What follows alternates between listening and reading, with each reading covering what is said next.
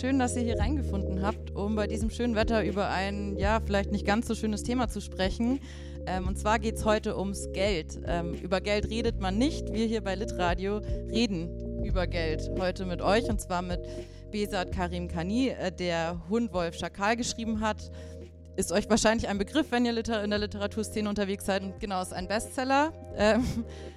Möchtest du noch weitere Sachen zu dir vielleicht sagen und dich selbst noch kurz weiter vorstellen? Mach mal weiter, das gefällt mir schon ganz gut, was du erzählst. Nee, ja, Bestseller, ja, ist man ja dann schnell heute, weil nicht so viele Leute lesen. Ja, wobei Bestseller sagt man, glaube ich, erst bei 100.000 verkauften Stück. Also schon eine große Ordnung. Dann habe ich keinen Bestseller geschrieben. Und dann ist noch Mimi Wulst da. Wir haben nämlich auf der einen Seite einen Autoren, um aus der Autorensicht was zu hören, und noch Mimi Wulst von der Elisabeth-Ruge-Agentur. Möchtest du noch weitere Dinge von dir preisgeben? Dass ich in Hildesheim studiert habe und mich sehr freue, dass ich heute wieder mal hier bin und das ProSanova wieder miterleben darf. Ich freue mich auch, dass ihr beide hier seid. Und wir starten mit einem wunderschönen Zitat von Tom Lamberti, Chef des Merbe Verlags. Und zwar hat der gesagt, der Buchmarkt kann es an Intransparenz mit dem Kunst- und Waffenmarkt aufnehmen, hat er gesagt. Wow, okay.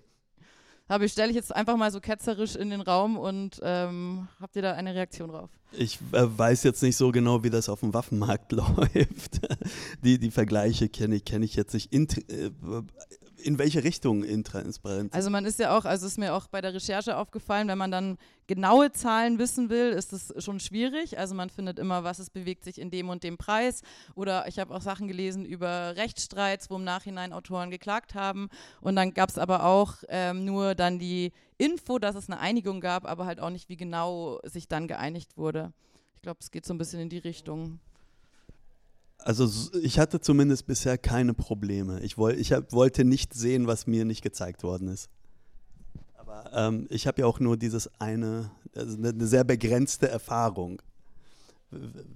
Ja, ich würde auf jeden Fall sagen, dass, wenn wir jetzt davon sprechen zum Beispiel, was für Vorschüsse andere AutorInnen bekommen, bei welchen Verlagen wie viel Geld bezahlt wird, dass relativ wenig darüber gesprochen wird im Literaturbetrieb oder relativ wenig öffentlich eben wird, was natürlich auch ja, Verhandlungsgründe hat. Es macht auch Sinn, wenn man drin ist, auch jetzt für mich als Agentin macht es natürlich Sinn, dass ich nicht weiter erzähle, wie viel ich jetzt Geld zum Beispiel für dieses und jenes Buch irgendwie bekommen habe, beziehungsweise der Autor, die Autorin bekommen hat.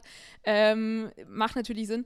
Aber ja, das sind schon auf jeden Fall Dinge, über die ich sagen würde, dass niemand spricht. Und viele meiner AutorInnen wissen auch nicht wirklich, wie viel andere bekommen und tun sich dann häufig auch sehr schwer, damit einschätzen zu können, was ist jetzt zum Beispiel ein gutes Angebot. Ich glaube, das ist auch mit ein Grund, warum es überhaupt Literaturagenturen gibt oder warum die großen Sinn machen auch, ohne jetzt irgendwie die sagen zu wollen, geht unbedingt zu einer Literaturagentur, aber man hat keine Vergleichswerte, wenn man jetzt als Autor, als Autorin in diesen Betrieb geht. Weil Autorinnen auch nicht miteinander reden. Ganz genau. Ja, was ist denn ein gutes Angebot?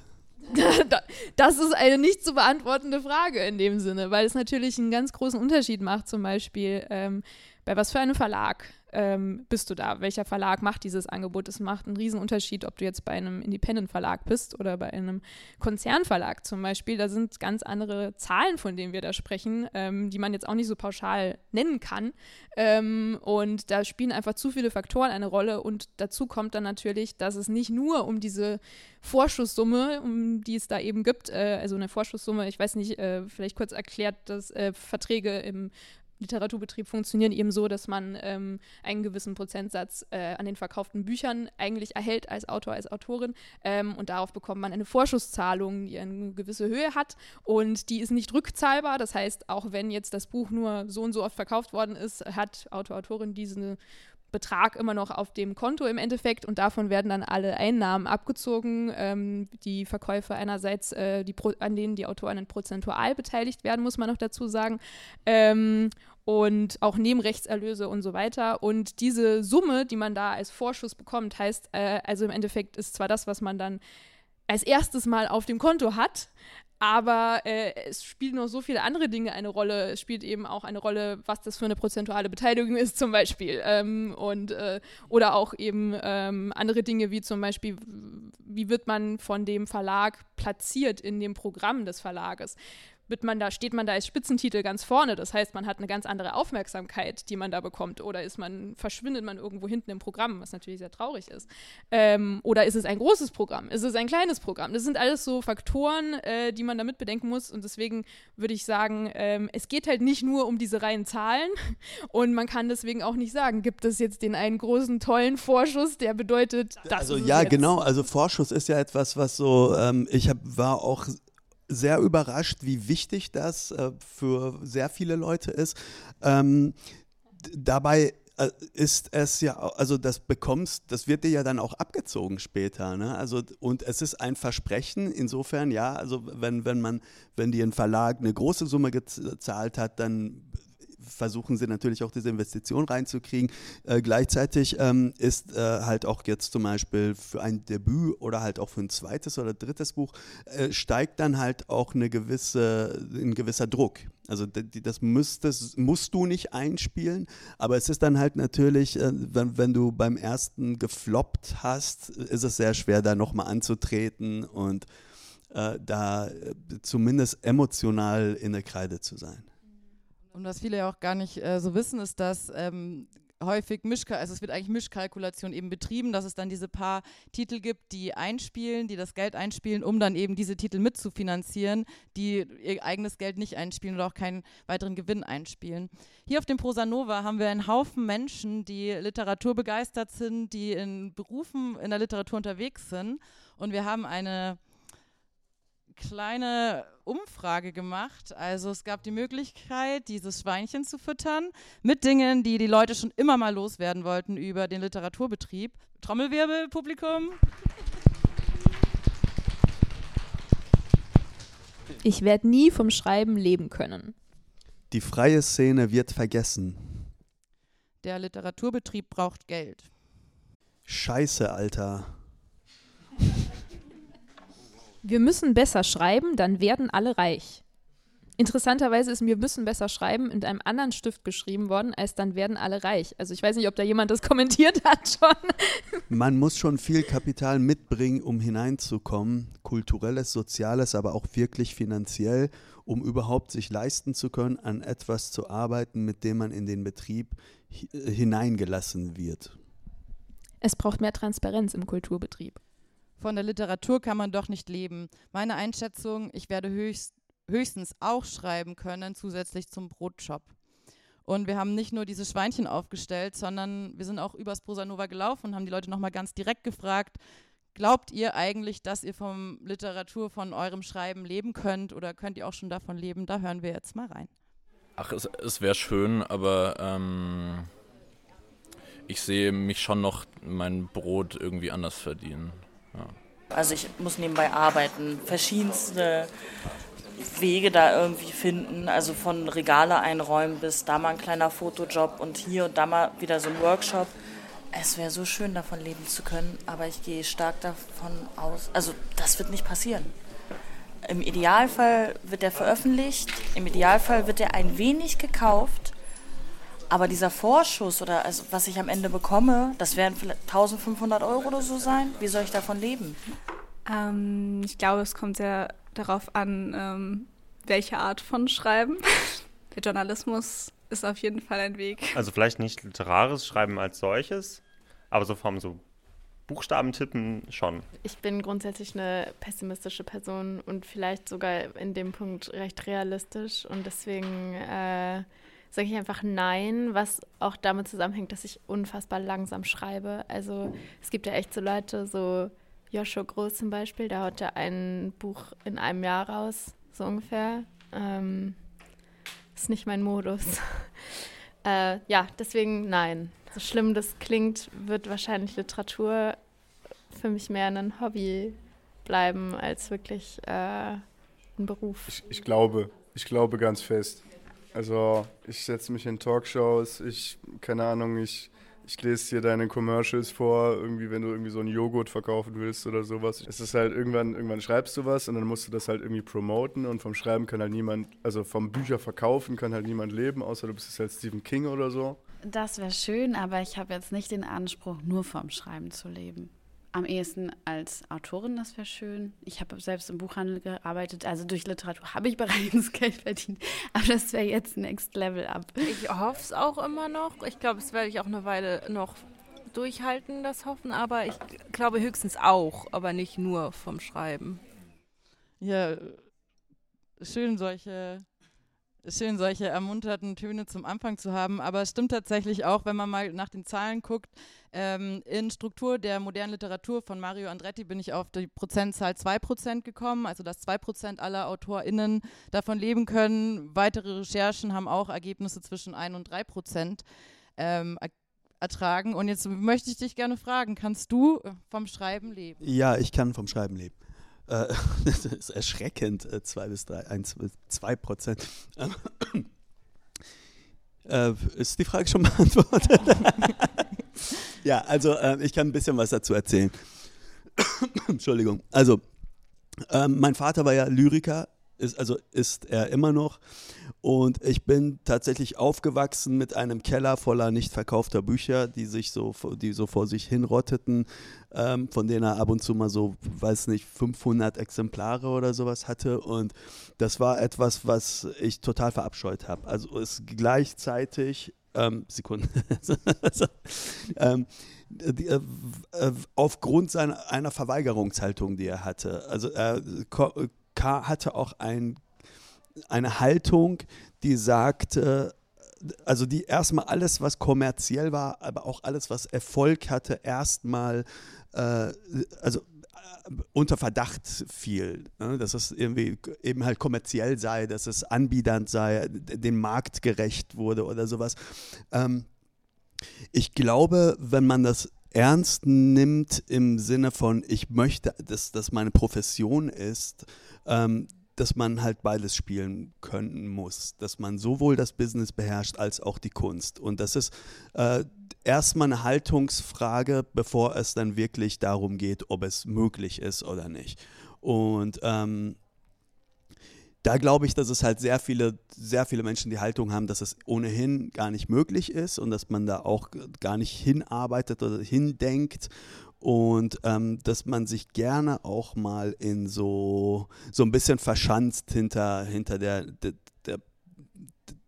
ich will nicht Pose sagen, aber der Haltung des unverstandenen Künstlers. Also es gibt Möglichkeiten, aber da sind halt auch, ja, also man muss gewisse Dinge auch mit sich selbst irgendwie ausmachen können oder eben nicht. Man kann das... Ja, für mich war es zum Beispiel das Schreiben als Journalist, als Essayist eher. Mein Buch ist jetzt natürlich auch recht erfolgreich, aber ich habe halt auch ich hätte auch ein paar Dinge in meinem Buch thematisch anders setzen können, ohne dass mein Buch an Qualität gewonnen oder verloren hätte. Und es hätte sich nicht so gut verkauft. Hast du dann ganz bewusst beim Schreiben das auch quasi im Hinterkopf gehabt und gesagt, ich packe das und das mit rein, ich schreibe jetzt für den Markt? Genau das ist es eben. Ich schreibe nicht für den Markt, aber ich vergesse den Markt nicht. Ja, also es ist halt, meine Geschichte hätte auch, also die habe ich jetzt so in Neukölln zum Spielen lassen, wo ich ja auch lebe, also ich lebe in Kreuzberg, aber es ist im Prinzip das Gleiche. Ich hätte die Geschichte auch irgendwo in Niedersachsen spielen lassen können und dann hätte ich aber dieses Drumherum nicht, das Neukölln, das halt ein Thema, das halt in aller Munde ist und ein Roman aus der Sonnenallee und sowas, hätte ich machen können, ohne dass es schlechter gewesen wäre oder besser, aber ich habe diese Entscheidung gefällt, also aus mehreren Gründen, und einer davon war sicherlich auch, dass ich damit sprechen möchte, und der zweite war auf jeden Fall, dass es dazu Vorläufer gegeben hat, dazu hat es... ja, das Thema ist halt relevant und wieso da nicht andocken? Und ich habe ein bisschen auch über dich recherchiert. Du hast mal auch in einem Wohnwagen gelebt, 3 Jahre. Aber nicht aus Gründen der Armut. Aus Gründen der Lust, einfach im Wohnwagen zu leben, oder? Wir haben halt da so einen Club, Restaurant, weiß ich nicht was, Bar 25 aufgebaut, und da hatten wir halt hinten unsere Wagen stehen und da haben wir halt auch drin gewohnt. Das war irgendwie, ja, ich habe dann halt eben ziemlich früh festgestellt, dass ich kein Hippie bin. Aber es hatte was Abgefucktes und gleichzeitig was total, also nicht, weil wir ja auch so postmaterialistisch unterwegs waren, gleichzeitig in Saus und Braus gelebt haben und also das kippte halt auch ständig so, ne? Also ich hatte den Kühlschrank voller Champagner und den Auspuff voller Ratten. Also ich mochte das. Also es war halt, hatte auch was so ein Punk-Element. Und ich war deutlich jünger und Komfort war mir nicht ganz so wichtig. Aber das hatte jetzt überhaupt nichts damit zu tun. Das war ein Leben, das ich führen wollte. Wie hast du dich denn während des Schreibens finanziert, wo du am Roman geschrieben hast? Genau, das ist jetzt das, was ich auch hier vorgelesen habe, eben welches Kapital man selbst mitbringt. Für mich war es relativ komfortabel, weil ich diese Haltung, also ich wusste das schon. Ich hatte 3 Drehbücher geschrieben, von denen keins irgendwie, also die kein Mensch verfilmen wollte. Und die hatte ich halt eben, also genau wie das dort beschrieben wird. Ich habe dann in einem Café gearbeitet und habe dann nachts halt geschrieben, saß da und morgens bin ich zur Arbeit gegangen. Und das war sehr viel Arbeit, aber ich finde, also ich habe beim Schreiben nie das Gefühl gehabt, das ist jetzt eine Arbeit, so für die ich mich jetzt quälen müsste oder sowas. Ich nehme das nicht so richtig wahr als eine Bürde oder als etwas Schwieriges oder so. Das hatte ich halt getan, aber es zahlte sich halt eben nicht aus und ich habe mich dann auch verschuldet, um eine Bar aufzumachen, weil ich dann Vater wurde und eben nicht dieses Künstlerleben meines Vaters leben wollte. Und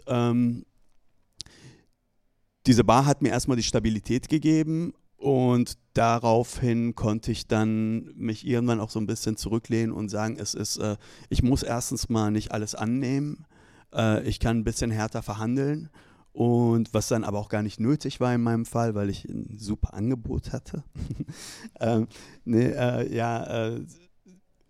Und also ich musste mich nicht, also ich habe halt natürlich währenddessen auch noch gearbeitet, aber dann halt eben danach nicht mehr.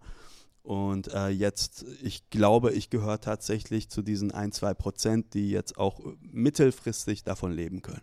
Du hast vorher schon gesagt, dass man auf der einen Seite sich natürlich künstlerisch auskennen muss oder da die Expertise mitbringen, aber gleichzeitig auch im Bereich der Verhandlungen, jetzt wie du es auch gerade angesprochen hast, du hast das selbst gemacht, die Verhandlungen. Es gibt auch die Möglichkeit, sich an eine Literaturagentur zu wenden, ne? Und deswegen haben wir auch Mimi hier sitzen, die uns so ein bisschen aus der Sicht von der Literaturagentur auch berichten kann. Wir haben schon vorher darüber gesprochen, dass ganz konkrete Zahlen von dir nicht genannt werden können.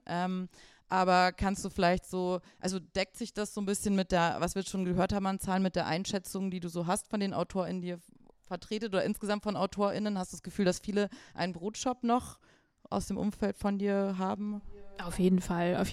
Also die meisten der AutorInnen, die jetzt meine Agentur auch vertritt, arbeiten nebenher in diversen Jobs. Viele sind im journalistischen Bereich tätig, wo ich jetzt nicht wirklich sagen würde, dass es da viel sicherer ist finanziell. Den Eindruck habe ich jetzt nicht, aber auf jeden Fall haben sie alle mehrere Standbeine mindestens. Die sind auch aus den diversen, also ich habe auch einige AutorInnen, die sind Psychotherapeutin zum Beispiel oder machen diverse Dinge. Viele machen kreative, andere arbeiten und viele, ja, sind wirklich aber auch darauf angewiesen, auf das Geld, das sie da bekommen. Ich merke schon auch, dass es einen sehr großen Unterschied macht, in welchen Lebensumständen die Menschen leben. Und das ist natürlich sehr schwierig. Und das ist, würde ich sagen, eher der Fall, als dass ich Autorinnen habe. Ich meine, natürlich einige, aber wie wir eben ja auch alle wissen, wir haben das jetzt auch gehört, so man muss Stephen King sein oder so, um dann wirklich da ordentlich davon leben zu können. Und die wenigsten können das auch im deutschen Literaturbetrieb. Aber Stephen King lebt auch wirklich ordentlich. Ja, gut, das ist jetzt also eine andere Geschichte. Also kommt dann drauf an, was hat man für Ansprüche auch natürlich, da brauchen wir jetzt nicht drüber zu sprechen, aber auch selbst, also selbst wenn man jetzt irgendwie auf die Bestsellerliste eben kommt, heißt es jetzt nicht automatisch, boah, ich habe da jetzt weiß Gott, wie viel Geld eingenommen damit, das bedeutet es nicht automatisch, man denkt es dann so ein bisschen, aber so sieht es halt nicht aus in der Realität, würde ich sagen. Ja, von 15.000 Neuerscheinungen, die es etwa gibt, jedes Jahr auf dem deutschsprachigen Buchmarkt, sind dann das tatsächlich auch die Bestseller sind es dann, die 95% der Gesamteinnahmen einspielen. Wie ist es denn? Und das ist halt 95% davon ist wiederum gar keine Literatur. Das ist jetzt nochmal eine ganz andere Diskussion, die man vielleicht an anderer Stelle an der Bar nochmal aufmachen kann. Wem würdest du, also du hast selber verhandelt, was für Leute kommen zu dir oder wem würdest du raten, es macht Sinn, zu einer Literaturagentur zu gehen? Was für Leute? Also ich würde allgemein sagen, es gibt einen Grund oder es gibt einen Sinn dahinter, zu einer Literaturagentur zu gehen und der ist einfach der, dass eben diese Variablen, die ich am Anfang genannt habe, also dass man die einfach nicht einschätzen kann, dass man, wenn man den Betrieb nicht kennt, dann weiß man nicht, was das bedeutet, was man da jetzt vorgelegt bekommt. Ich habe schon von einigen AutorInnen auch immer wieder zum Beispiel Verträge von Verlagen gezeigt bekommen oder Angebote, die sie bekommen haben, wo ich wirklich gesagt habe, um Gottes Willen, auf gar keinen Fall, mach das ja nicht. Also bis dahin eben, dass eben gar kein Vorschuss bezahlt wird, zum Beispiel von Verlagen, wo man eigentlich denken würde, okay, die müssten das eigentlich machen, die hätten das Geld. Aber ihr lebt jetzt nicht von dieser einen Information, die ihr habt und die Autoren nicht haben.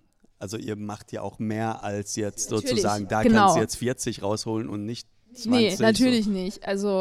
Also es ist ja, wir betreuen ja auch, ich meine, es gibt bestimmt unterschiedlichste Agenturmodelle, denke ich jetzt auch mal, aber in unserem Fall ist es eben so, dass wir die AutorInnen nicht auf Basis von einem Projekt betreuen, sondern dass wir sie wirklich darüber hinaus betreuen. Das heißt, auch wenn sie zum Beispiel Probleme mit dem Verlag haben, wenn irgendwie, keine Ahnung, der Verlag sagt, ja, wir wollen unbedingt dieses Cover machen und der Autorin sagt, das ist grauenvoll, das will ich auf gar keinen Fall, dann sind wir natürlich da und wir haben eine Kommunikationsbasis mit dem Verlag, weil wir kennen diese Menschen, wir sind mit denen in engen Kontakt, wir können mit denen auf eine Art reden, wie es vielleicht Autorin nicht kann, auch in dem Moment. Ja, genau, auch weil auch was kaputt geht. Und darüber hinaus muss man halt sagen, der Betrieb verändert sich, ist Veränderungen unterworfen, die auch dazu führen, dass zum Beispiel eben viele AutorInnen nicht mehr bei demselben Verlag bleiben und immer das nächste Buch auch bei diesem Hausverlag, wie man so schön sagt, machen, sondern dann aus diversen Gründen vielleicht eben doch mal den Verlag wechseln möchten oder müssen oder was auch immer. Und dann hast du halt immer noch diese Konstante, die Agentur, die da ist und die dich weiter beraten kann natürlich. Oder auch zum Beispiel, man ist bei einem kleinen Verlag gewesen und man möchte jetzt aber gerne den nächsten Schritt gehen oder was auch immer. Also ohne, dass ich überhaupt, also ich finde kleine Verlage toll, aber ich verstehe das grundsätzlich auch aus finanziellen Gründen. Es gibt viele Autorinnen, die sagen, ja, ich muss leider, ich muss irgendwie Geld bekommen. Es geht nicht anders und dass man dann sich entscheidet, irgendwie einen Schritt weiter zu gehen und zu sagen, okay, ich möchte den Verlag deswegen wechseln, kann ich auch irgendwo nachvollziehen grundsätzlich. Wobei da auch so ein bisschen dann die Frage ist, ist man besser platziert als großer oder Spitzentitel in einem kleinen Verlag oder absolut. Als kleiner Rand? Absolut. Ich würde auf gar keinen Fall, würde ich sagen, wenn man jetzt irgendwie, also würde für weder die eine Richtung noch die andere irgendwie eine Lanze brechen, weil ich finde gerade, also auch aus meiner Perspektive der Agentin, in der ich ja ständig vor diesen Punkten stehe, wo ich meinen AutorInnen auch rate, zum Beispiel, sie haben da jetzt eben dieses und jenes Angebot und das Angebot und diese Angebote, das eine ist vielleicht irgendwie höher, das andere merkst du aber, okay, ist solider, zum Beispiel sowas wie, da sitzt Lektorin XYZ und das ist eine Person, wo wir einfach wissen, großartig, tolle Arbeit, die passen auch zusammen. Das ist so wichtig. Ich möchte echt betonen, es ist unfassbar wichtig, dass das zusammenpasst auch. Oder auch, dass man merkt, okay, die wollen dieses Buch im Programm da und da platzieren. Die haben gerade gesagt, ja, der Verlag möchte diese und jene Marketingmaßnahmen auch machen. Ne? Das sind alles Dinge, die einfach extrem wichtig sind. Oder eben auch, wie ist die prozentuale Beteiligung im Endeffekt? Es macht einen großen Unterschied, wie viel du dann tatsächlich bekommst, einfach davon abhängig. So, das sind einfach so Variablen, die unfassbar relevant sind. Ne? Und um da jetzt auch nochmal zumindest so halb konkrete Zahlen reinzugeben, also vom Nettoladenpreis, also der Preis, wenn die Mehrwertsteuer dann weg ist, ist es so gängig, dass AutorInnen zwischen 6% und 12% bekommen. Das war sowas. Je nach Ausgabeart, also 6% wäre Taschenbuch. Würde anfangen bei 6%, muss man sagen, also 6% von so und so vielen bis so und so vielen verkauften Exemplaren wäre es dann und dann müsste es auf 7% hochgehen und so weiter, deswegen Staffeln. Bei einem Hardcover zum Beispiel wären es 12%, würde es mit, also 12 sind eigentlich schon nett, meistens bei 10 fängt es meistens an im Hardcover und ja, sollte nicht drunter sein, Paperback wären 8%. Aber das sind halt so Dinge, die halt die meisten Autoren einfach natürlich nicht wissen und nicht können. Und das ist eben auch so, dass der Vorschuss, den man gezahlt gezahlt bekommen hat. Man kriegt quasi erst diese 12% oder 10%, wenn dieser Vorschuss wieder eingespielt ist. Also der Verlag muss den Vorschuss nicht zurückzahlen, aber man kriegt diese prozentuale Zahl. Man kriegt vorher nicht mehr.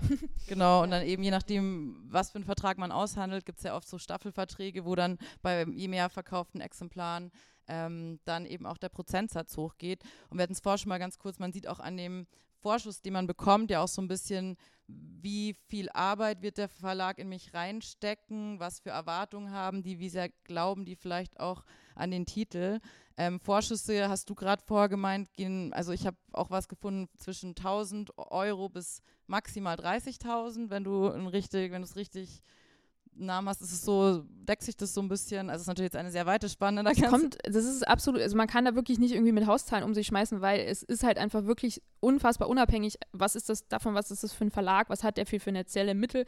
Es macht, wie viel kann das Buch auch einspielen? Genau, also die kalkulieren das ja auch, die müssen ja auch überlegen, so wie viel könnte das, wie viel ist realistisch, und es macht auch wenn du jetzt das gesagt hast, so wenn man so einen gewissen Betrag irgendwie da angeboten bekommt, dann weiß man, wie sehr der Verlag an einen glaubt. Auch das ist ja abhängig davon, was für ein Verlag es ist. Und es hängt von unfassbar vielen Faktoren ab, wie zum Beispiel auch, ob Autor, Autorin schon zum Beispiel irgendwie eine Öffentlichkeit anspricht und schon eine Fanbase mitbringt oder so. Ne? Das ist ja ganz anders. Manche Autorinnen veröffentlichen 10 Romane und sind nicht an diesem Punkt leider, obwohl sie großartig schreiben. Also pflegt euren Instagram-Channel, damit ihr schon mal eine Fanbase mitbringt. Das ist tatsächlich wichtig. Es ist wirklich wichtig, ja. Also auch aus anderen Gründen, aber eben auch das ist solide. Das ist etwas, was du selbst gestaltest, was du selbst in der Hand hältst, und das ist Kapital. Es ist mehr im Sachbuch noch sehr viel stärker. Es gibt inzwischen Verlage, die sagen im Sachbuchbereich, wir akquirieren nur noch AutorInnen, die mindestens 30.000 Follower auf Instagram haben, zum Beispiel. Also gibt es jetzt wirklich inzwischen. Das ist ein Kriterium inzwischen, ein ganz, ganz wichtiges. Das ist in der Literatur jetzt noch nicht so sehr angekommen, muss ich sagen. Also ich hatte das noch nie zumindest, dass das ein Verlag zu mir gesagt hat, was der ja nur 2.000 Follower oder so.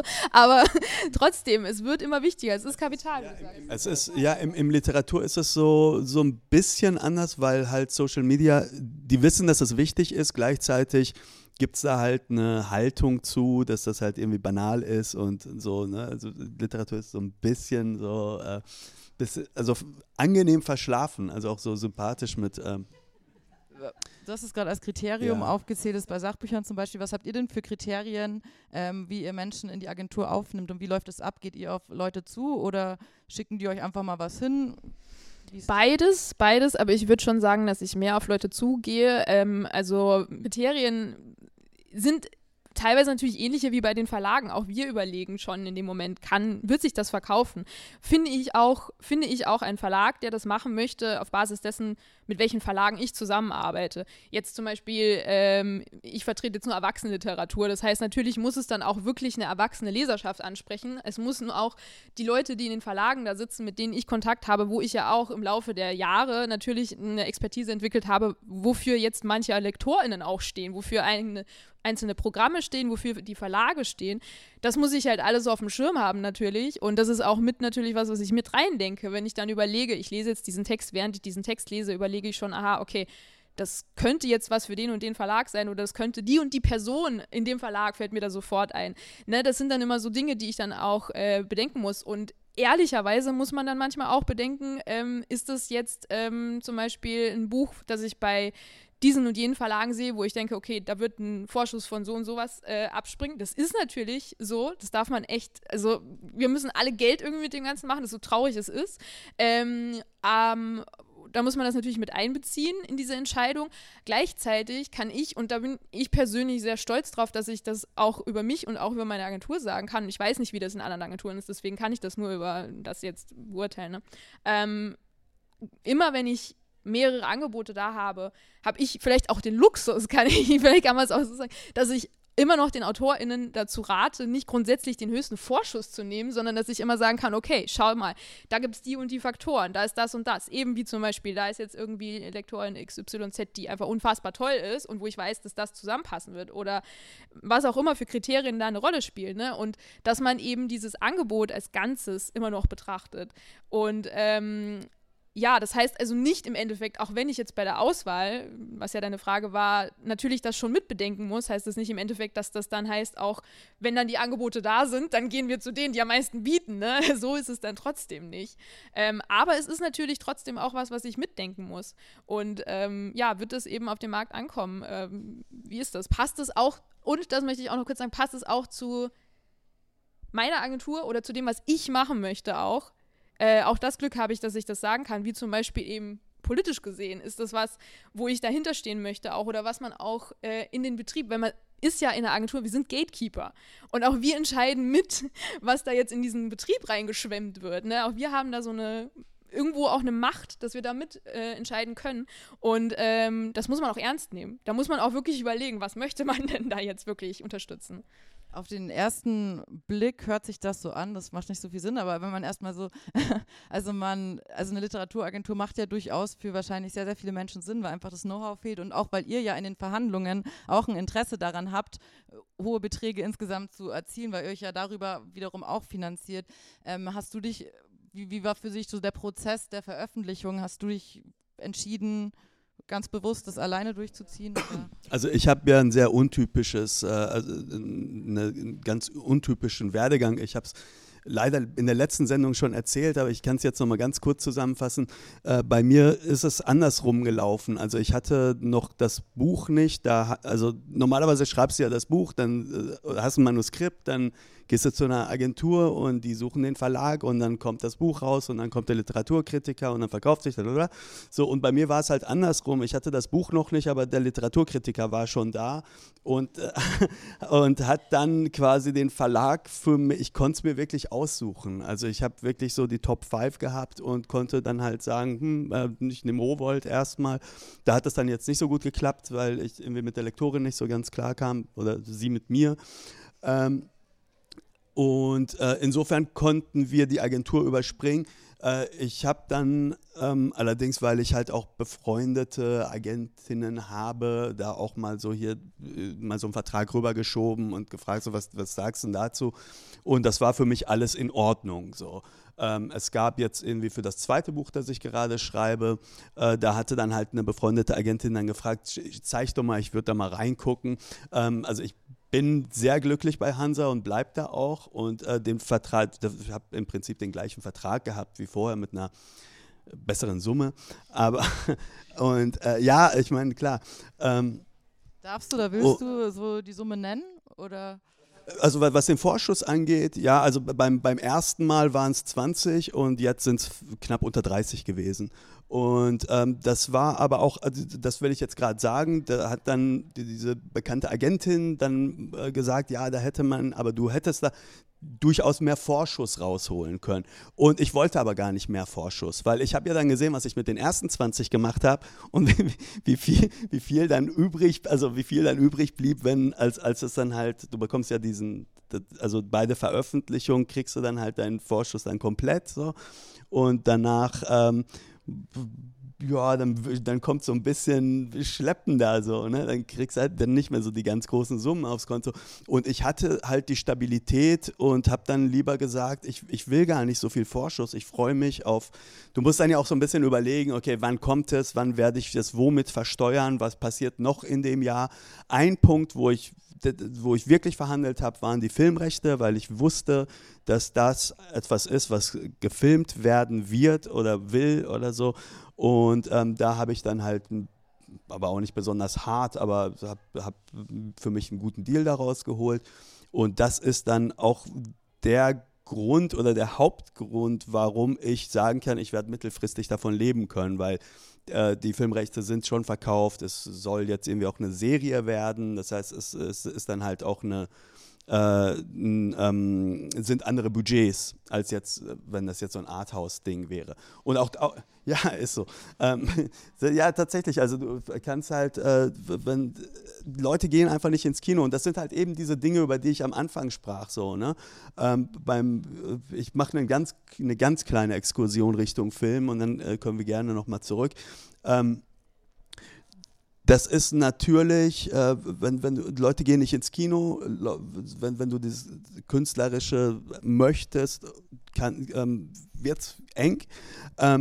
Die andere Sache ist natürlich, wenn, also, und das ist zum Beispiel eine Entscheidung, die mein Vater so nicht gefällt hätte. Ich habe für mich gesagt, meine Kunst ist mein Buch und das ist fertig.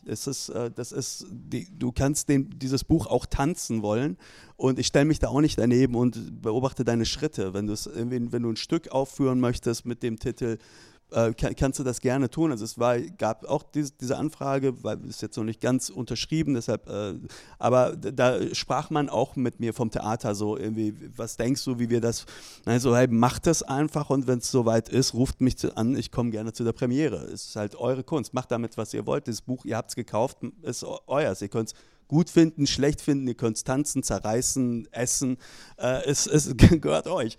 Und da aber halt eben dann zu sagen, so, ich möchte auch das mit der Serie macht für mich definitiv mehr Sinn. Ich kann dann halt auch wieder, ich schreibe das Drehbuch auch mit, das heißt, ich komme dann nochmal an Film, da hängt einfach nochmal so eine Null dran. Ne? Und das ist dann halt... ja, wo ich mich dann halt aber auch von bestimmten Dingen trennen muss, wo ich sagen muss, ich bin jetzt nicht hier, um meinen Stoff zu beschützen, also ich wüsste auch nicht vor wem, aber ich will irgendwie was hinzufügen und ich will auch an dem Pott beteiligt sein. So. Und dann jetzt aber zum Beispiel bei einer Theaterinszenierung, da wärst du dann aber natürlich auch finanziell in gewisser Weise beteiligt? Bin ich auch tatsächlich, aber auch da kommt halt ja nichts rum. Ne? Leute gehen halt nicht ins Theater.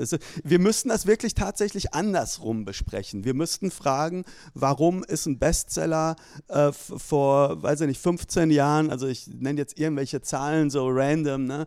Warum hing da noch eine Null dran? Ne? Also warum, wenn man, wieso brauchte man, keine Ahnung, 300.000 damals, um in Spiegel-Bestsellerliste zu kommen und heute reichen dann irgendwie 30.000, 40.000 so.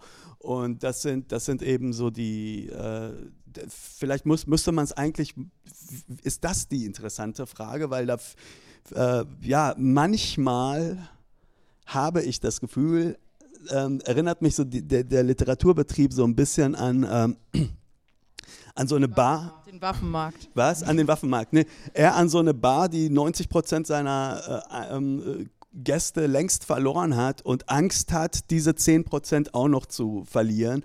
Und deshalb also so lieber, also so auch schon zu lange irgendwie verloren hat, dass das so schützend dasteht, gar nicht in die Offensive geht. Ja, ja du nickst. Ja, ich nicke absolut. Ich hoffe, ich habe dich richtig verstanden in dem, was du meinst, aber da denke ich dann gleich eben daran, dass zum Beispiel auch in den letzten Jahren durch die Corona-Krise uns als Agentur auch sehr bewusst geworden ist oder wir sehr viel gemerkt haben, dass zum Beispiel viel weniger Debüts veröffentlicht werden, dass die Verlage sehr, sehr viel konservativer geworden sind, schützender sind. Konservativ, ja. Ganz genau. Also, dass die jetzt nur noch, das ist ja auch viel, was du Safe sagst. Bets, das ist ja, auch, ja. Genau, dass man nur nach gewissen Mustern versucht. Man versucht immer, das zu wiederholen, was schon mal funktioniert hat. Man versucht nicht mehr auf neue Pferde zu setzen, sondern man macht es halt immer wieder dasselbe eigentlich.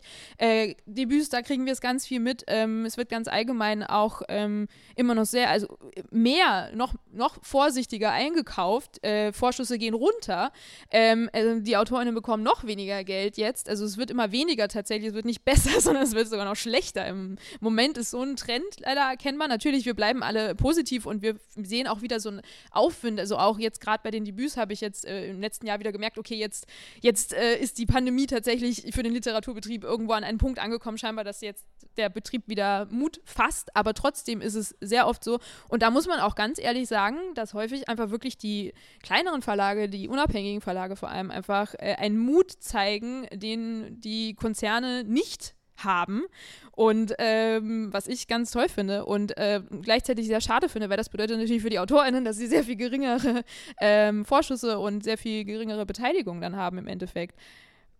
Ja, weil so ein Debüt ist ja einfach auch ein Risiko für den Verlag, für die Agentur genauso, für einen selbst auch, weil nämlich auch immer mehr Menschen treibt es auch zum Self-Publishment. Es wäre ja auch eine Möglichkeit quasi der Veröffentlichung, wohingegen da ist es dann natürlich finanziell so, dass viel, viel mehr bei dir selber hängen bleibt, aber du natürlich diese ganze Arbeit, Herstellungskosten, Lekturieren, Druck und diese ganzen, also wenn ihr Self-Publishment machen wollt, dann macht am besten ganz dünne Bücher. Ich habe nämlich gelesen, ne? Je dünner, desto höher ist dann umgerechnet der Ertrag, den man hat, weil die Druckkosten einfach auch so hoch sind. Es gibt so noch eine Sache, die irgendwie auch wichtig ist, ist Verlage überlegen auch bei einem Debüt, ist dieser Autor, die Autorin, ist da noch ein zweites Buch in dieser Person? Also ist es jetzt ein so ein Ding, wo man halt, also bis man den Karren erstmal angeschoben hat, das also, ne, ist wie so ein Flugzeug, so die hochzukommen ist halt so, dass das was halt am meisten Energie auf, also wenn du dann da irgendwie fliegst, dann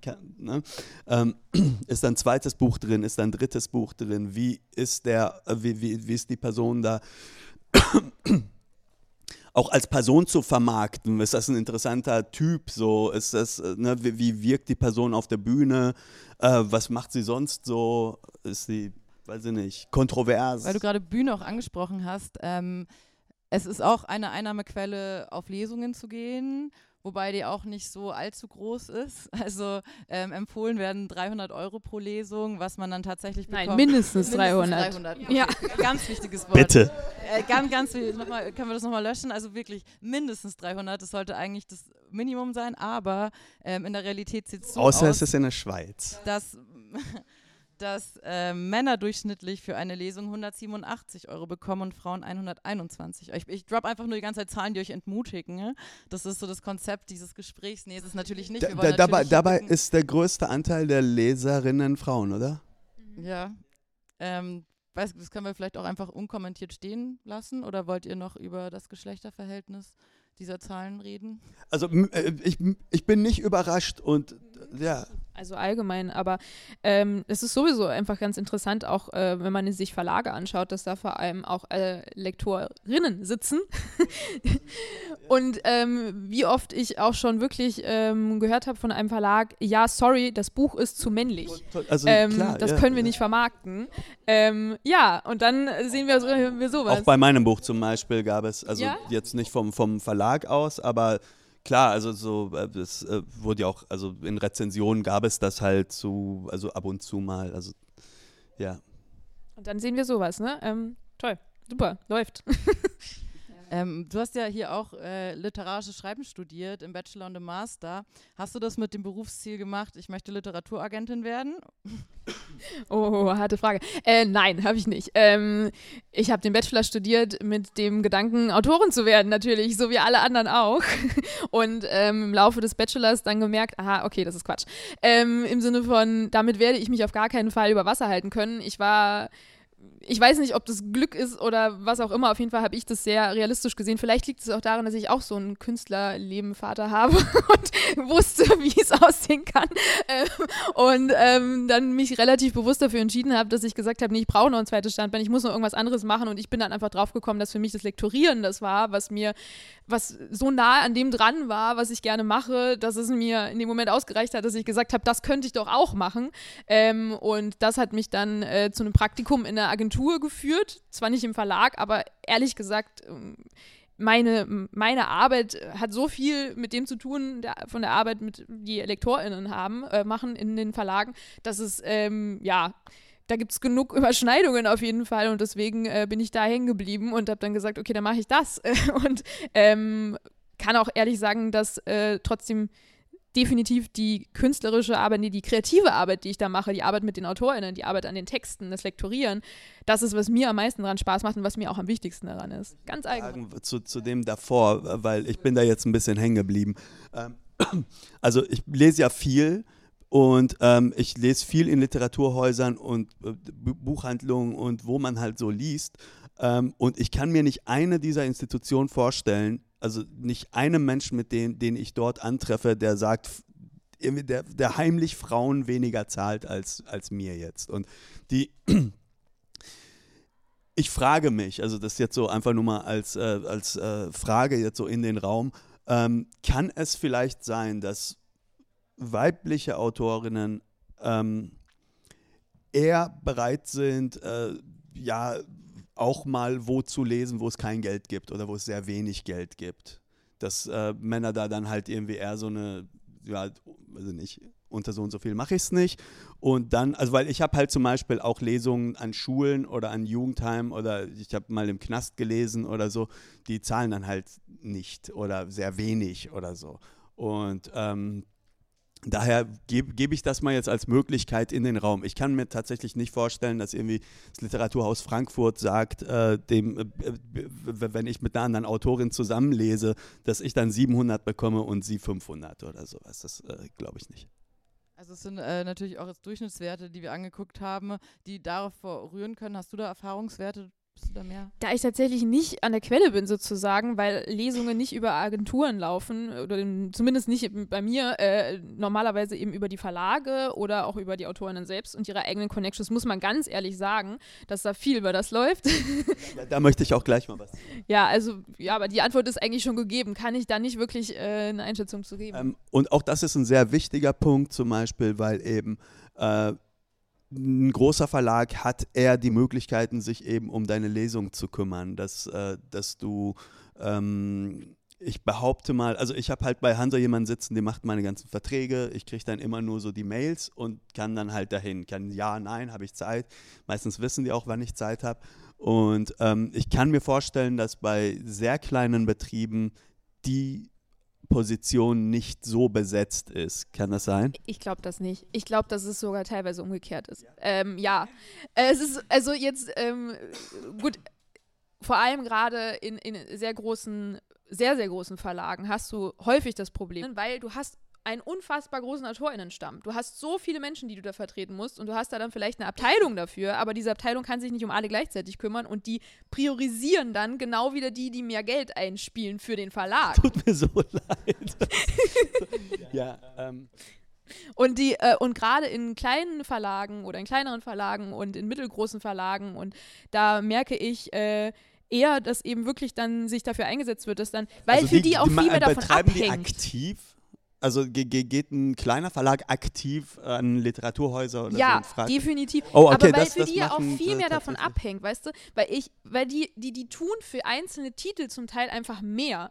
Weil die müssen es ja machen, weil sie wissen, dass sich sonst dieses Buch, sie haben vielleicht nicht die Möglichkeit dann eben, dass es riesengroße Büchertische bei Dussmann in Berlin gibt dann für dieses Buch. Also die müssen andere Wege finden, die müssen es einfach irgendwie machen, die müssen an die Leute kommen natürlich und diese Bücher an die Leute bringen. Also investieren sie zum Beispiel da rein und setzen sich dann sehr, sehr stark für ihre AutorInnen ein, was ja ganz toll ist. Und dann ist es halt natürlich ein Problem, wenn du in einem großen Verlag teilweise bist und dann eben vielleicht unter den Tisch fällst. Und das ist, finde ich, sehr dramatisch.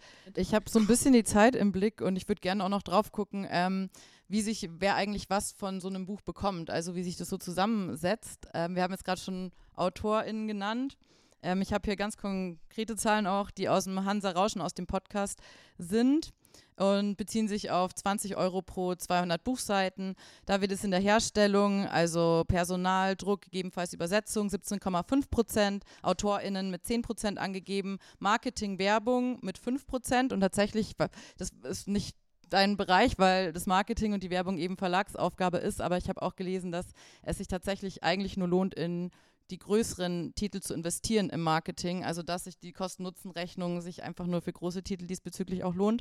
Der Buchhandel bekommt 44%, dann sind noch 6,5% Steuern, 2,5% Vertriebskosten, 4,5% Auslieferung, Außendienst 3% und dann nochmal Veranstaltungen mit 0,75% angegeben.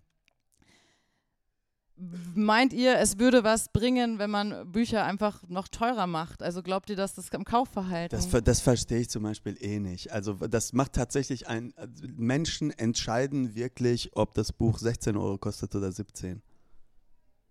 Rauchen aber eine Schachtel Zigaretten wir haben auch da eine kurze Umfrage gemacht auf dem ProSanova und zwar haben wir gefragt, wie viele Leser sind Raucher? Wie viel rauchst du am Tag? Aber wir hören uns erstmal an, was die Leute für Bücher ausgeben. Viel zu viel. Also ich gebe wirklich viel Geld für Bücher aus, wenn ich es habe. Ich bin da nicht sehr responsible. Das letzte Mal habe ich mir ein Buch gekauft.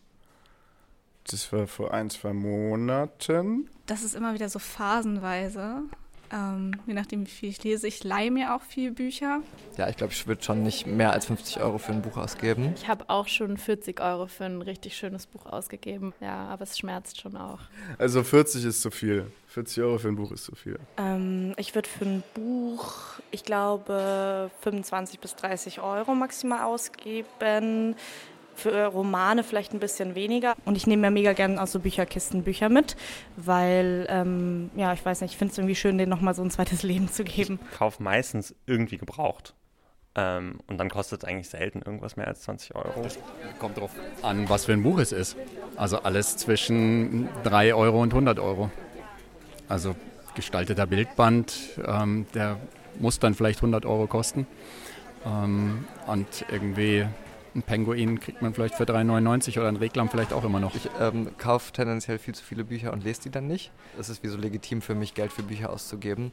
Und deswegen ist es wie so, ich kaufe lieber ein paar Bücher und dann weniger Klamotten und fühle mich besser darüber, auch wenn ich sie vielleicht nicht alle lese. Ich habe lange nichts mehr für ein Buch ausgegeben, weil ich damals ganz viele Leseexemplare bekommen habe, die ich immer noch nicht alle durchgelesen habe. Deshalb ist es schon länger nicht mehr vorgekommen, dass ich ein Buch gekauft habe. Ja, und wir haben auch gehört, viele kaufen Bücher gebraucht. Es ist ja auch absurd, wie ein gebrauchtes Buch an Wert verliert, wenn man guckt, was für Bücher irgendwie an der Straße immer zum Mitnehmen dastehen.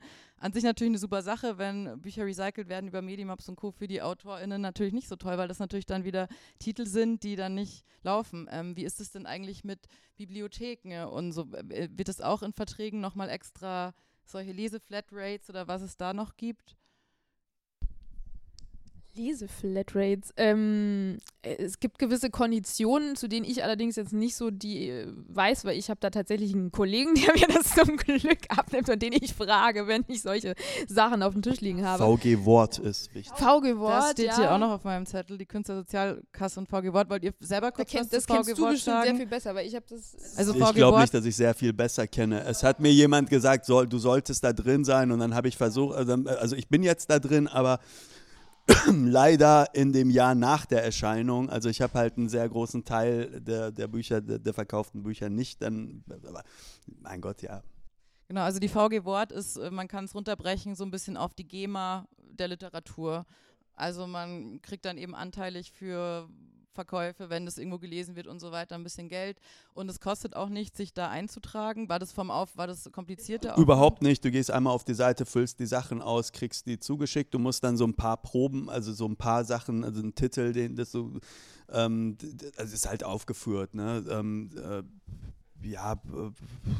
Gut ist immer, wenn du in echte Zeitungen geschrieben hast. Oder halt auch wirklich materiell auch ein Buch hattest oder Hefte, was auch immer. Dinge, die wirklich irgendwie eine Haptik haben, sind immer, also so klassische Medien werden da etwas ernster genommen.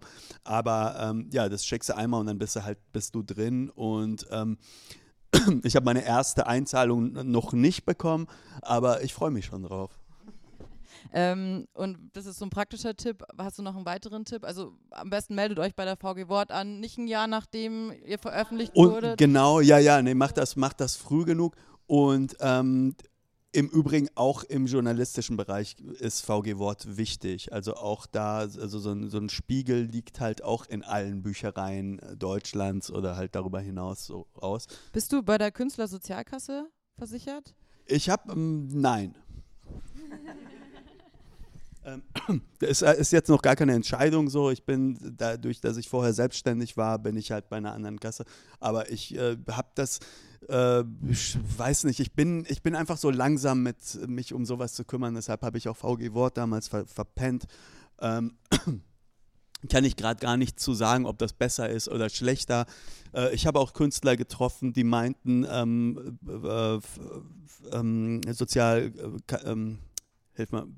Künstlersozialkasse ist teurer, wenn du dann irgendwann erfolgreicher bist, aber ich weiß nicht, von was für einem Erfolg die jetzt geredet haben. Ja, ich glaube, so Versicherungen waren keine Autoren. Ist so ein Thema, wo man sich nochmal richtig extra auch eine ganze Zeit beschäftigen könnte, was auch einfach durch einen Brotshop beispielsweise. Viele haben ja auch Teilzeitjobs, von denen sie leben, wo sie dann auch versichert sind, um das nicht zahlen zu müssen. Wenn man jetzt nämlich, also Versicherungsbeiträge, das ist schnell bei 300 Euro dabei, allein für Krankenversicherung pro Monat. Wenn man das jetzt mal gegenrechnet mit einem Durchschnittsbruttoeinkommen von einem Autor, einer Autorin aus dem Jahr 2011 von der Taz, dann ja, also wenn ihr sensibel seid, haltet euch die Ohren zu. Ja, durchschnittlich im Jahr 13.588. Das ist unter Hartz IV, oder? Natürlich. Das ist unter Hartz IV. Auf jeden Fall, also es ist auch, im Literaturbetrieb geht es für viele Menschen auch ums Überleben und deswegen auch halt diese Erkenntnis. Oder das ist krank, Leute müssen mehr lesen. Ja. Und vielleicht brauchen wir auch andere Methoden, um uns relevanter zu machen als Autoren. Zum Beispiel. Skandale. Mehr Shampoos und mehr Ratten. Mehr Ärger machen, weiß nicht, lauter sein, irgendwie, keine Ahnung, Debatten führen, weiß nicht, irgendwie, kriminelle Geschichte, weiß nicht. Was halt so ein Rapper auch macht. Okay. Interessante Taktik. Was mir noch einfällt, was wir jetzt noch gar nicht genannt haben, auch wie AutorInnen sich viel über Wasser halten, sind natürlich Stipendien. Auch da, es gibt einen großen Markt dafür. Nein, das ist wirklich so, dass halt viele, viele AutorInnen, einerseits die natürlich, die auch nebenher noch einen anderen Job machen, aber auch diejenigen, die eben das nicht so sehr machen. Ich habe auch ein paar Wettbewerbe. Ich habe eine Handvoll, die tatsächlich sich darüber finanzieren. Also komplett, die wirklich eigentlich nur von Stipendium zu Stipendium rasen. Da haben wir natürlich allerdings dieses Problem, dass es meistens Aufenthaltsstipendien sind. Dieses Thema ist ja im Literaturbetrieb sehr bekannt und dann hat man eben, wenn man eine Familie hat, eigentlich keine Chance, das zu machen. Sehe ich in der Praxis permanent. Was ja auch wieder in die Richtung spielt von wegen, ist es ein Privileg, irgendwie schreiben zu können und ja. Ja, also da komme ich dann zum Beispiel nicht in Frage. Es gibt natürlich, egal wie man es dreht, es gibt halt immer, jede Ausgangsposition hat Vorteile und Nachteile gleichzeitig.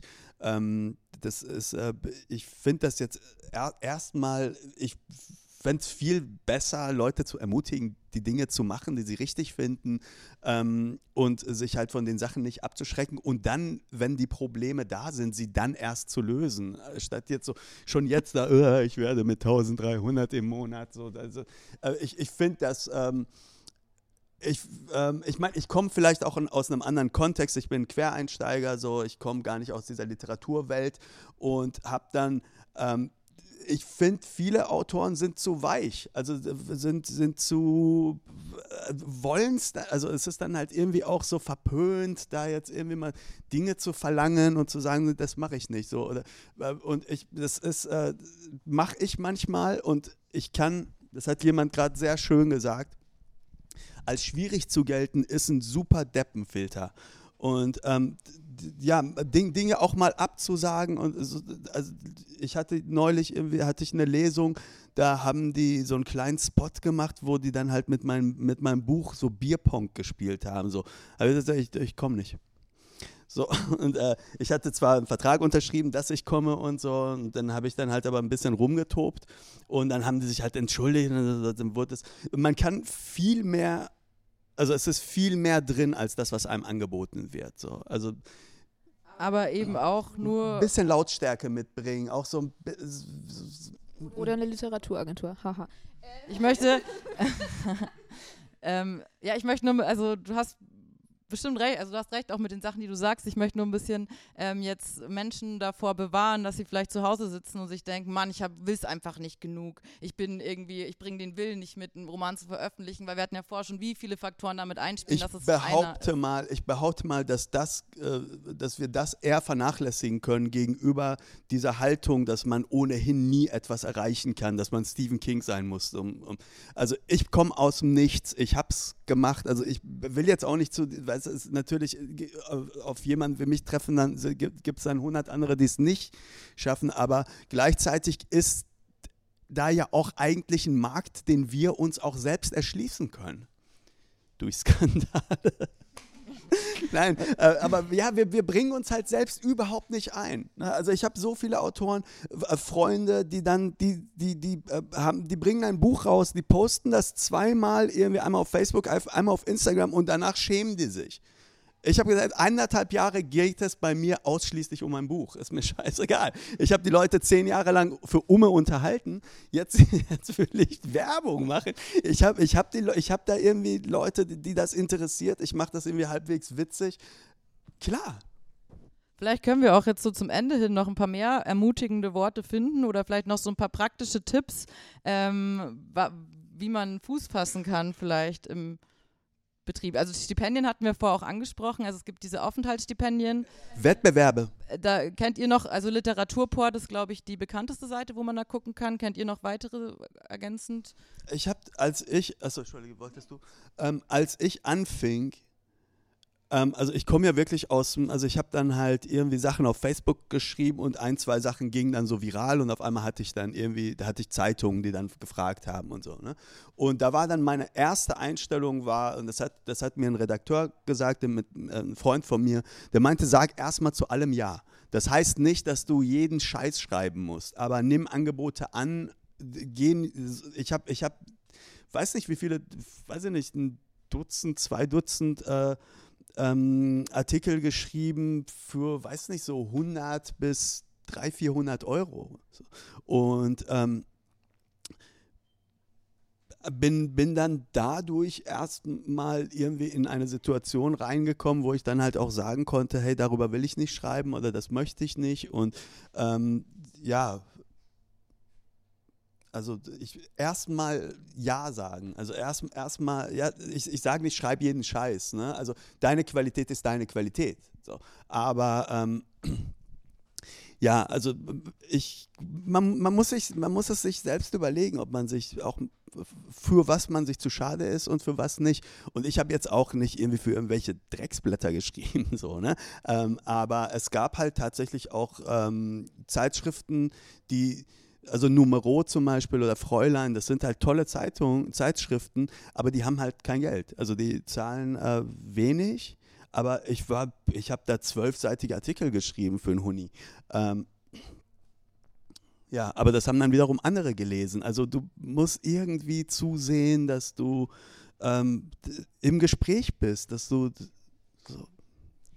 Also verlass dich nicht zu sehr auf deinen Brotjob. Ja, ja, absolut. Nee, präsent sein und da sein und nicht unterschätzen, was man dadurch auch, dass man, wenn man in aller Munde ist, dann ist man in aller Munde und dann gibt es auch, also ich meine, gerade auch der Literaturbetrieb funktioniert sehr viel über Kontakte und da mag man davon halten, was man will, aber es ist so, es ist wirklich einfach so und wenn du dann eben deine 1000 komischen Artikel geschrieben hast, für die du fast kein Geld bekommen hast, ja. So, dann hast du aber trotzdem irgendwie haben und so viele Menschen einfach deinen Namen schon so und so oft gelesen und man darf das wirklich nicht unterschätzen im Allgemeinen und im Gespräch zu bleiben ist da natürlich sinnvoll. Ich weiß nicht, ob man dann wirklich so randalieren muss, wie du es schon vorgeschlagen hast, aber das war jetzt so, irgendwie hat bei mir 1-2 Mal ganz gut funktioniert. Daher, aber nee, Entschuldigung, jetzt habe ich den Faden verloren. Sorry.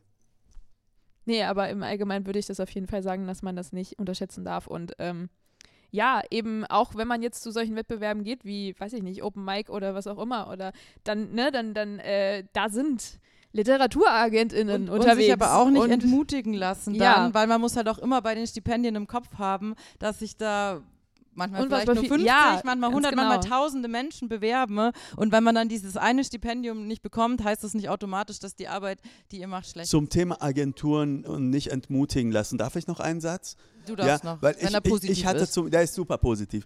Der ist, also ich hatte schon einen Verlag, also ich war schon bei Rowohlt, hatte aber noch nicht unterschrieben. Die wollten mich, ich wollte sie und wir arbeiteten schon. Und dann gab es einen Moment, wo die Lektorin gesagt hat, hey, vielleicht probierst du nochmal mit einer Agentur, weil die jetzt nicht so diese konstante, diese nahe Arbeit an meinem Text, die ich gebraucht habe. Ich brauchte eine sehr persönliche Führung durch meine Arbeit nicht anbieten wollte oder konnte, weil sie gerade irgendwie andere Projekte hatte. Und dann bin ich zu einer Agentur gegangen, die sie mir empfohlen hat, wo sie halt vorher gearbeitet hatte. Und ich bin quasi mit einem Verlag dorthin und habe da, im Prinzip brauchte ich nicht mal irgendwie was abzuschicken. Aber da die jetzt irgendwie geschrieben hatten, irgendwie sendet uns halt irgendwie Manuskripte ein oder sowas, da habe ich es halt hingeschickt und habe eine Absage bekommen. weil die Qualität nicht stimmt, meine Arbeit. Und also so, ja, es heißt gar nichts. Es heißt wirklich nichts. Ich meine, auch gerade da, wenn, also ich bin ja sozusagen so die Person, der du das geschickt hast, ja, sozusagen, genau, in dem Sinne. Und man muss wirklich bedenken, auch ich, Lene, ich habe in den bald 4 Jahren, in denen ich diesen Job jetzt mache, habe ich wirklich so viele Texte abgelehnt, die dann später große Bücher geworden sind. Das muss man mal ganz ehrlich sagen. Und das wird auch jeden anderen Menschen auch in so Verlagen gehen. Ist das so, ja, ne? Auch in Verlagen. So, dass da irgendwie ein Buch total irgendwie durch die Decke geht und dann halt deine Verlegerin da sitzt und sagt, oh, die hatten wir abgelehnt. Ja, das passiert einfach permanent, oder dass ich Auktionen habe um Bücher und da gibt es dann plötzlich eben 300.000 € dafür und ein anderer Verlag hat am Anfang gesagt, also sorry, aber das wird ja nie was. So. Ist so, deswegen nicht entmutigen lassen. Genau, lasst euch nicht entmutigen. Und ich wollte noch auf eine Sache ganz kurz hin, und zwar, wenn man nach Literaturagenturen sucht, findet man auch oftmals Angebote. Wir brauchen Manuskripte, schickt uns eure Manuskripte, kostet 200 €, wenn wir das lesen. Bloß nicht. Eine Agentur, eine gute Agentur, eine ordentliche Agentur, die wirklich gut arbeitet, wird niemals Geld von AutorInnen verlangen, sondern arbeitet immer auf Provisionsbasis. Das heißt, meine Agentur verdient erst in dem Moment etwas, in dem wir auch das Buch verkauft haben tatsächlich. Wir bekommen 15%, das ist ein Standardsatz eigentlich in der Agenturwelt zurzeit, von den Vorschusssummen, von den Einnahmen, die vom Verlag an die AutorInnen ausgezahlt werden. Niemals vorher. Das heißt, natürlich ist es auch für mich wichtig, dass ich das Buch dann auch wirklich verkauft bekomme. Aber das bedeutet, dass ich mich natürlich auch ordentlich reinhängen muss. Ne? Also das ist auch eine Versicherung für euch als AutorInnen in dem Fall, dass wir es auch wirklich machen. Ich habe noch einmal einen Satz.